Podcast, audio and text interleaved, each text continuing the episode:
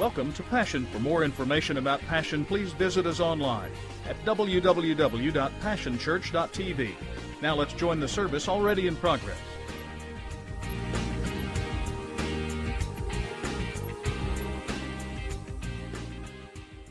No, I bring a pretty harsh word at time, correction, correcting word, because the Bible says that God's word is good for correction, and so we align our lives to live by it. And then also there are hard words, and we are in the middle of a hard word because uh, I told you that of all the terms that we could use to deal with the concept of church, and we most of us have messed up concepts of church. We just have done it the way we've always done it, and we don't really understand church. But we use the word church and we use the word body and we use the word kingdom. But probably the most accurate term that we can use is house. Because the Bible declares that God is building a house. He is taking us. He's, I don't know if y'all know this, but Tari, he's a brick, and, and, I'm a brick, and Caleb's a brick, and Brittany's a brick, and what he's what she's a brick. I think he said he's a brick. God is placing us all together, and He is building through us a house to live in. In fact, as thankful as I am for this building, if we think that God lives in this concrete and steel and we don't allow God to build a house in and through us, then we in fact leave God homeless because God does not dwell in concrete and steel anymore. The Bible says that He no longer lives in temples made by hands, He builds a house in and through us. And so we begin to talk about that house, and then y'all will remember that I cussed last week right in the middle of my message. Y'all remember that word I used? Authority. I know that's a cuss word, but uh, we began to talk about the house rules because, in order for you to be blessed and in order for you to live the covered life that God wants you to live, you got to operate and play by the house rules.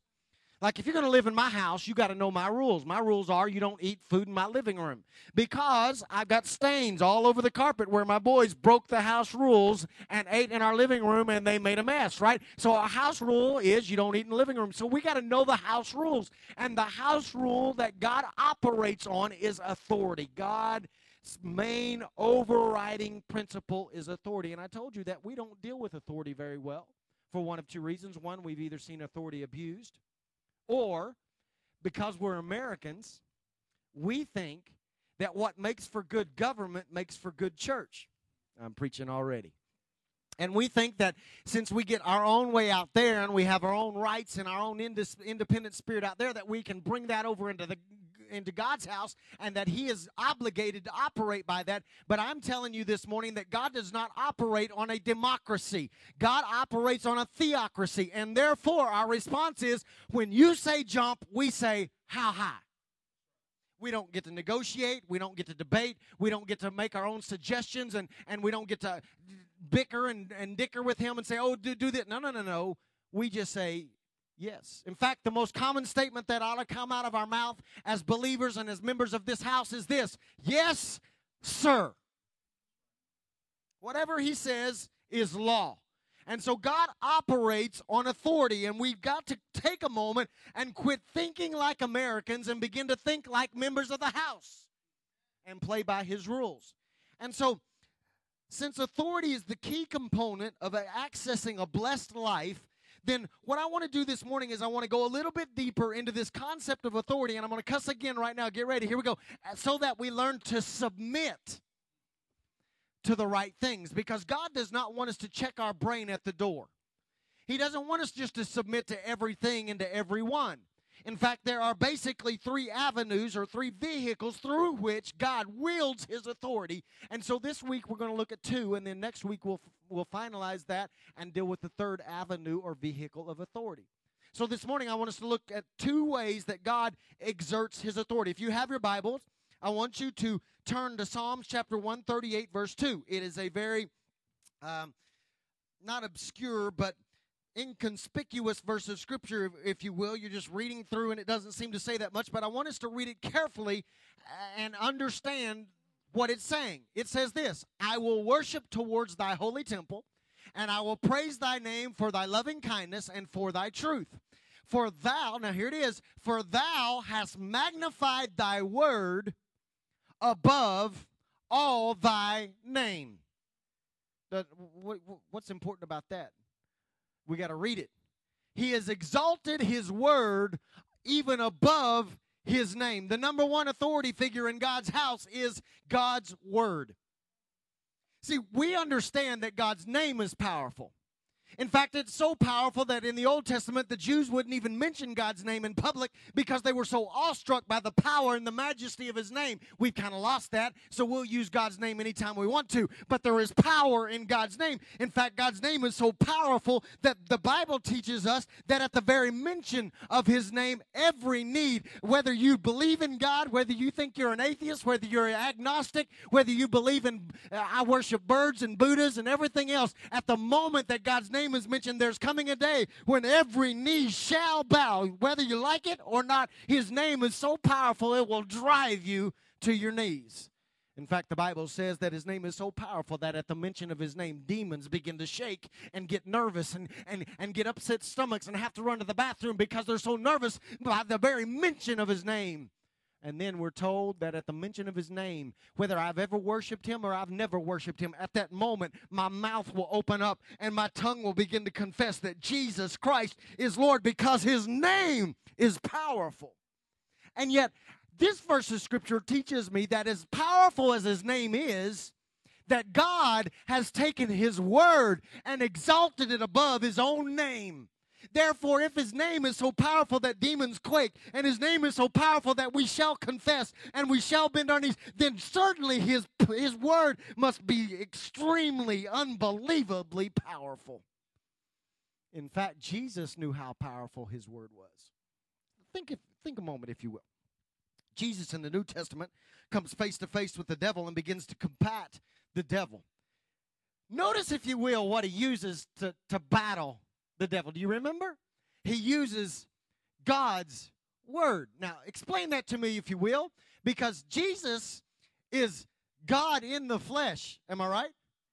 Uh, I got one amen out of the whole Christian crowd that Jesus is God in the flesh. It, Jesus is God in the flesh, right? Okay, just want to make sure we're on the same doctrine here. Here we go. Jesus is God in the flesh, and God uses God's word to take authority over the enemy if Jesus was God in the flesh, and he was, that means every word that came out of his mouth therefore had authority because Jesus said, God has given all authority, everything under heaven and earth. I've got authority over it all. So he could have looked at the devil and said, Boo! And that becomes authority, becomes authority, and the devil has to hightail it. But no, he doesn't do that. He turns to his written word and uses his own written word to take authority over the enemy. God's word is powerful. It is the authority figure in his house. It is something that we must learn to submit to because he, here's the deal. Most of us, immediately when I say we've got to submit to God's word, here's what we do. You're right, Pastor, we do. And then we blow the dust off this thing. Y'all get that later. Because, see, most of us haven't cracked this thing open in about a decade. Oh, it's going to, oh, I told y'all a hard word. Maybe it's going to turn into a harsh word because we, we say we give lip service to submission to this word, but we don't read this word. Do you understand the power that we have free access? The 1900 Bibles you got on your bookshelf next to all your other favorite authors. Do you understand the power contained in this written word? Do you realize what happens if you don't have this word in your heart? Let, let me let me I, I went back i did a little study. I was like okay god if we don't if we don't know your word and we're not submitted to your word what are we missing? And i began to read and i and i discovered some things. Let me just remind you romans chapter 10 verse 17 says that his word increases our faith. So if you don't have his word then your faith will not become increased. Ephesians chapter 5 verse 26 and 27 says that this word sanctifies us for use. In other words, if you don't have God's word in your heart and life, He can't use you.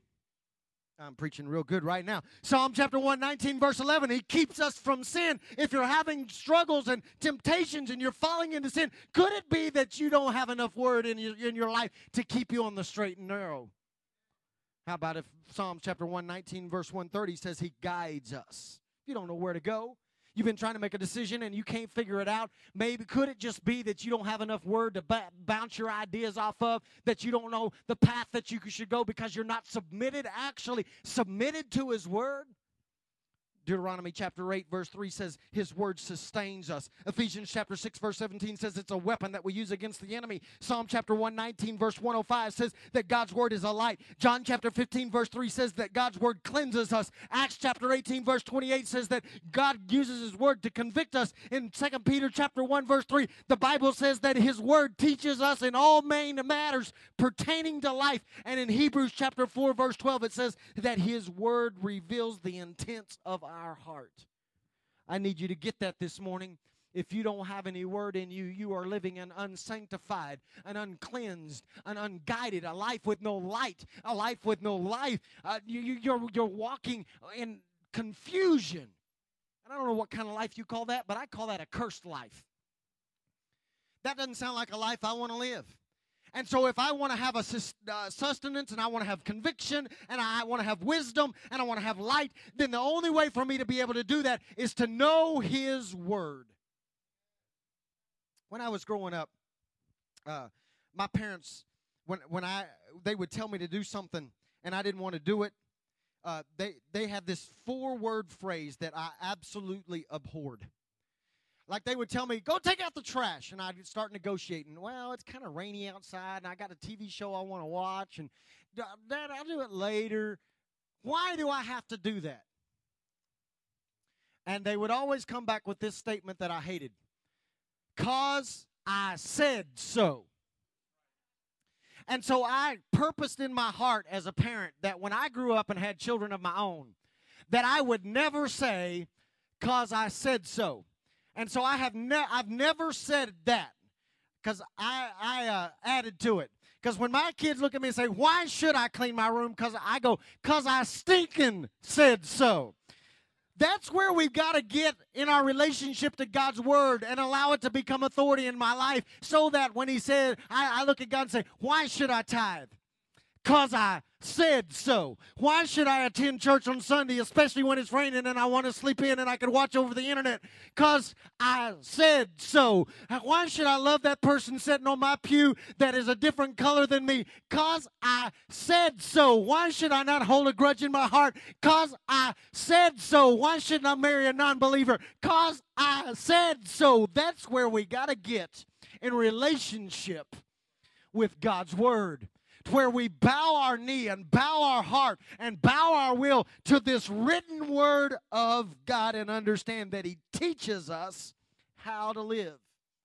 Now, the problem that most of us have is that we don't know He said so because we don't read His word. We don't know it. In fact, there are basically two groups of people in the, in the room this morning. And before I go there, let me let me state this because I want to break this this morning. Henry Blackaby just made a statement. and He said this. He says this is the least discipled and the most biblically illiterate generation that we've ever seen. I declare no way. We are changing that here. You are going to know God's word. And now, now listen, there are two groups sitting here, and, and we got to break both of these groups. The first group is this you don't know what God says because you don't ever read this for yourself. The, the only word that you get is the word that I expose you to here every Sunday. Oh, it's getting real quiet now, and I know. The most word that you ever get is the little bit of text I read each week. You never open this thing up for yourself. You never uh, digest or ingest the, the bread of life. And what you find is that you're, you're living a weak and a malnourished life, just hoping that on Sunday morning, Pastor Steve can get a word and give me just enough word to sustain me. Therefore, you don't have any strength of your own. I don't care if you have to go to Mardel's. I don't even know if they sell these things anymore. But if you have to go to Mardel's and get you one of those little loaves of bread that got the little cards on them and pull one out every morning and read, you have got to get some word on the inside of you. This thing is our nourishing power. This thing sustains us. We live off of every word that has come out. It is out of the mouth of God. And so there's a group of you sitting in here that, listen, the text I read to you on Sunday morning is not enough. You got to get in the Word for yourself. There's a second group setting here this morning, and it's the group of people that uh, they they chase a word. I knew it'd get quiet right there.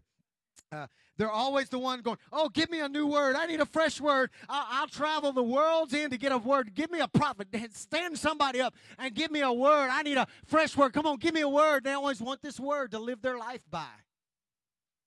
Listen this morning. If you're too lazy to open this book, you better be careful about who's giving you a word. Because his word is authoritative. His word trumps everything else. This is God's voice. This is God's word for right now. Can he speak through people? Absolutely. But it's got to line up with this word. In fact, let me put it this way a rhema word, which is the Greek word for a now word, a spoken word, is subject to the logos or the logos word, the written word. If, it, if the rhema word doesn't line up with this word,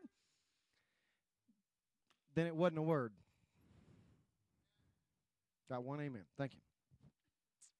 See, I'm concerned that what happens is we run from house to house, chasing a fresh word. And here's the dilemma we are already educated way beyond our level of obedience. Amen, Steve. That was good. I appreciate it. Thank you. We know more word than we even obey now. Why do you need a fresh word if you're not even obeying the word that you have? I don't know what your school was like, but I didn't get to go to algebra until I first mastered added addition and subtraction. So if I'm not already obeying the word that I already know, why is God obligated to give me a fresh word when I'm not living up to the word He already gave me? See, I, I'm challenging you this morning. This, the great revolutions, it's a quote that I found out I think is powerful. I want you to listen to this. The great revolutions in the history of Christianity do not occur by discovering something new. Great revelations happen when someone takes radically something that has always been there. If we would just do what we already know to do. And so, this morning, I want to tell you that the absence of word equates to the absence of authority. If you don't have any word in your life, then you are living out from under and without authority. If you don't have that word there. So I want to challenge you. I very clearly understand that Scripture teaches us that faith comes by hearing and hearing by the word of God. So I do not underestimate this, the power of the spoken word. Please understand me. But I am determined to challenge you that we have got to move past Scripture heard to Scripture adhered to. We've got to not only hear the word, we've got to become doers of the word. That is the challenge that faces us. So let me get real practical. Let me let me help you. Can I help you just a moment? Some of you you spend hours in prayer. Can I just simplify your prayer life? There are some things you need to quit praying about. Like, for instance, should I shack up? No, you don't have to pray about that anymore. God has already spoken about that. Should, should, should I quit tithing? I need my money worse than God does. I just think I'll hold back on God. He won't, he won't. He's already spoken about that. Should I hold that grudge in my heart for years? No, he's already spoken about that. Should I be generous? He's already spoken about that. Should I tell somebody about Jesus? You don't have to pray about that anymore. He's already given the answer in his written word. So here is what I want you to hear me say this morning. He has exalted his word above everything else. His word trumps everything else. It trumps a pastor's word. Hear me this morning. God forbid if I ever get up here and preach my own opinions or preach to you out of the latest newspaper article or a magazine article or just some off the wall thought and it doesn't line up with God's word. His word trumps my word. His word trumps your friend's word because everybody's got an opinion. They, oh, if you would just do this. No, no, no. His word trumps everybody else's thought or opinion or idea. His word trumps every prophet's word. Prophet stands up and prophesies or prophelies, whichever they're going to do, over you, and it doesn't line up with this word, then they ought to get stoned. And I don't mean go to a, an alley somewhere and feel good. I mean they ought to get stoned because the reality is, is that God's word trumps every other word. God's word trumps your feelings. God's word trumps your desires. God's word trumps your comfort zone. God's word is preeminent and prominent and we believe and submit to this word. And so this morning, I want you to hear me very loud and very clear as your pastor. The house rules that he is establishing in this place is his word. If His Word says that dancing is okay, we will dance. If His Word says that banging cymbals until it gives you a headache is okay, and it does, by the way, it says praise the Lord on high sounding cymbals. I don't know how you play cymbals quietly, but if Mike gets a wild hair and decides to beat them loud, then that's all right because it lines up with His Word. If His Word says that it's uh, that we ought to mingle with people of every race, every nationality, every color, every tribe, every nation, then if it says that that's the way church ought to be and that's how his house ought to operate, then so be it. Bring them in here. If his word says that we're going to be generous, then we're going to be generous. Now let me get harsh. If his word says something is a sin, then I am not going to stand up here and try to make you feel good about your sin just so you'll feel okay when you get home. If his word, I don't care who controls the media, if I don't care what they say is right. If God's word says that something is a sin, then we are going to submit to the authority of this word and live by this, not by what Hollywood says. I, I, I had this thought. Were you allowed to talk back to your parents growing up? Anybody in here? Man, uh-uh. Dude, I my well, y'all just got to know I didn't get to talk back to my mom and dad. Uh, my dad had this quick trigger. I don't, I you know, but and so I'm carrying that thing out, man. That's my inheritance. So when my kids talk back, I pops all the way out, and then I do a Zorro. No, I'm playing. I don't. I'm not that severe, but but if we won't allow our natural children to talk back, why do we think that we have the right to talk back to God? Why don't we just say, You're right? Have you ever been in a ball game where you could out talk the ump- umpire referee once he called the foul? No way. I've tried. I, I tried it two weeks ago. The umpire missed the play at the plate. I'm declaring to God and everybody, he missed the call at the plate. I tried until he told me to go back to the dugout to talk him out of it. He didn't change his call. God will not change his call. And if he's already said what it is to be, then it is so. And so we will submit to this word. Now, I'm going to help you. I want to get real practical. I would ask you to raise your hands, but I'd embarrass you and me too. I wonder how many of you read the word from cover to cover lately. When's the last time you read it all? My mom has read the word 34 years in a row, one time through every year for the last 34 years. I wished I could say that was my testimony. Whew, I feel convicted already. I'm going to help you. Because what we do is we go home and we we get the word out and we probably go, go get the old King James and we start in Numbers.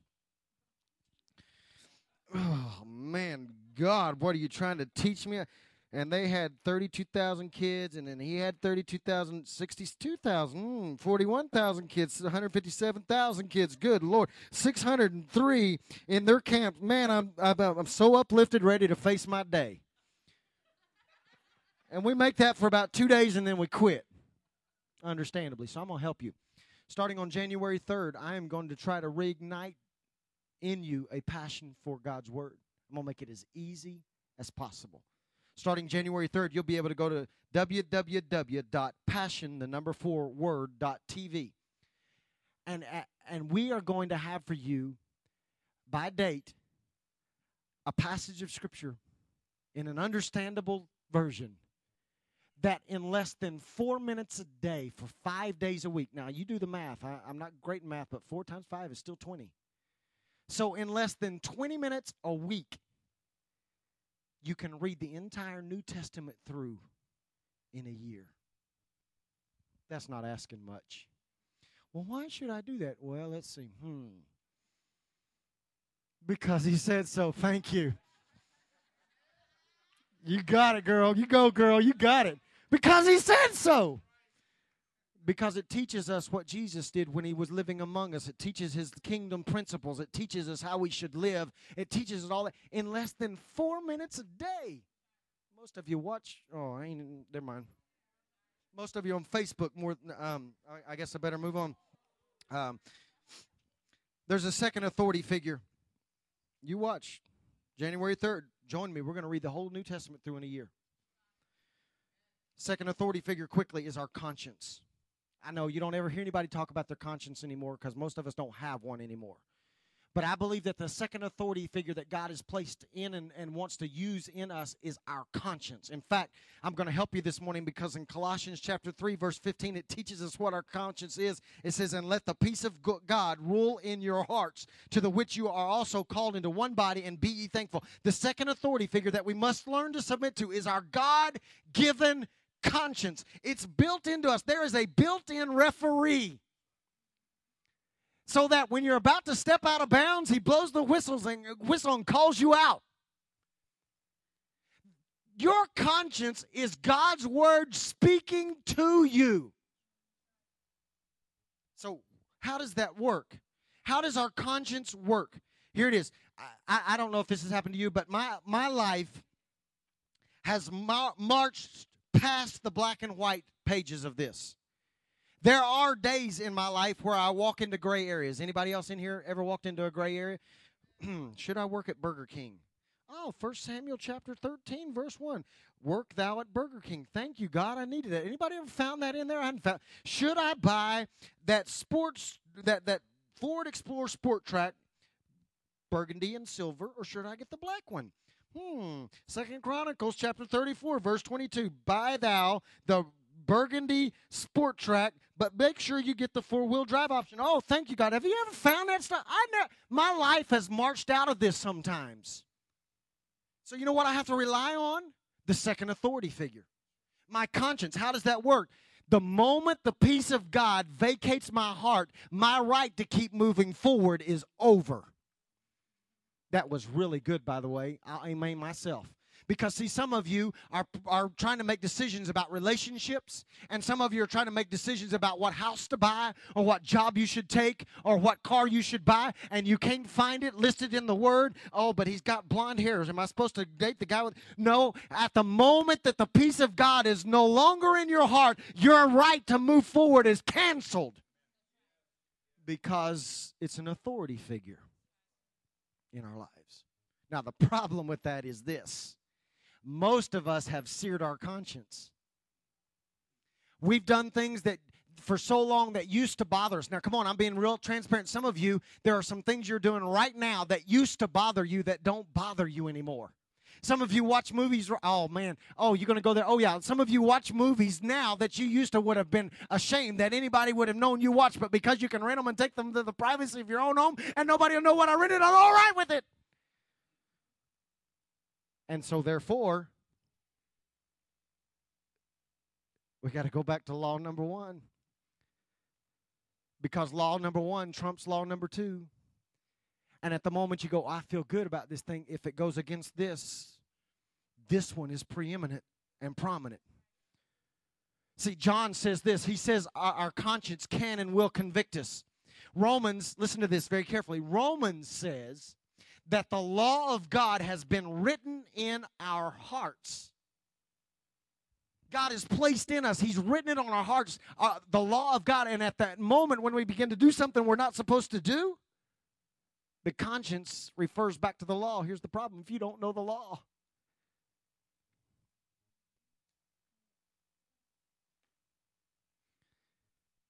So I am challenging you this morning that we've got to go back and learn to listen to the still small voice inside of us. We've got to tune again once our ear to our conscience because I want to say this to you. I don't, I, am I the only one in here that hears voices? I, I hear voices. It's my conscience going off at times. And, and, and I, I just think we go through life without paying enough attention to our conscience. Uh, let, let me make this statement. It'll fill in your blank for you so you won't go crazy if you're type A. Most of us live our daily life in an unconscious, I said that right, by the way, an unconscious state. And that is dangerous. I didn't say it wrong. I know what I said. We live in a state where we don't listen to our conscience anymore. And it puts us in harm's way. And so this morning, what I want to do is I want to challenge you in two areas. I want to challenge you that you need to go back and examine your attitude towards the authority figures in God's house. Are you digesting and ingesting this word? And if you're not, you have not submitted to its authority. The absence of God's word is the absence of authority. And second, I want to challenge you this morning that you need to go back and listen and check your peace level again. Let me put it to you this way if there's no peace, then you should have no peace of that situation. And I think that maybe some of us need to go back and ask God, would you please repair my conscience? What used to keep me up at night doesn't keep me up at night anymore. But I don't have any peace.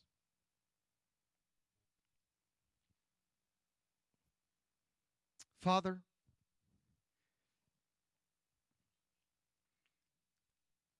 touch us, speak to us, challenge us. Maybe a hard word has slipped over into a harsh word, oh God. But I pray that we would apply it in Jesus' name. If you will, I want you to stand with me this morning.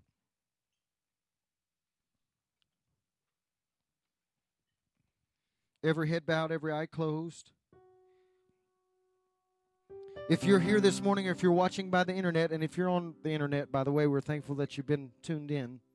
Had 96 people watching last week online. Excited about that. Believe God is using our church, our house to bless others. But if you're here this morning and you say, Steve, I don't know Jesus as my personal Savior, John says that in the beginning was the Word, and the Word was with God, and the Word was God. Jesus is God's Word in the flesh. And the first word that you've got to submit to is Him. And so if you're here this morning and you haven't bowed your knee or asked Jesus to become your Savior, your Lord, your King, then you need to make that step this morning. I promise I won't embarrass you. We had one raise their hand this morning. I believe others are going to now. I just want to simply pray. In fact, we're all going to pray together here in just a moment. But if that's you, you don't know Jesus as your personal Savior, you need to make Him the Lord and King of your life. If you want to live a blessed life, you got to submit to His authority. If that's you, would you just quickly raise your hand and pull it back down? Yeah, there's one. Anybody else? Anybody else that would say, I need to know Jesus as my personal Savior this morning? Would you pray this with me? Let's just make sure we're all where we need to be. Dear Jesus, I submit to you. I give you my life. I make you my Lord. Forgive me of my sins. Set up your throne in my heart. I submit to you. Thank you, Jesus. Now, would y'all just pray this with me? I, I, listen, I don't need you to do it to stroke my ego. I'm asking you to do this if you mean it. I want us to pray and ask God and say to God that we are going to submit to His Word, that the rule of this house is His Word first, our conscience second, and then we'll deal with Avenue 3 here next week. So, would you pray this with me if you're there? God, I submit to your Word. I need your Word. Give me a hunger for your word. Give me a passion for your word.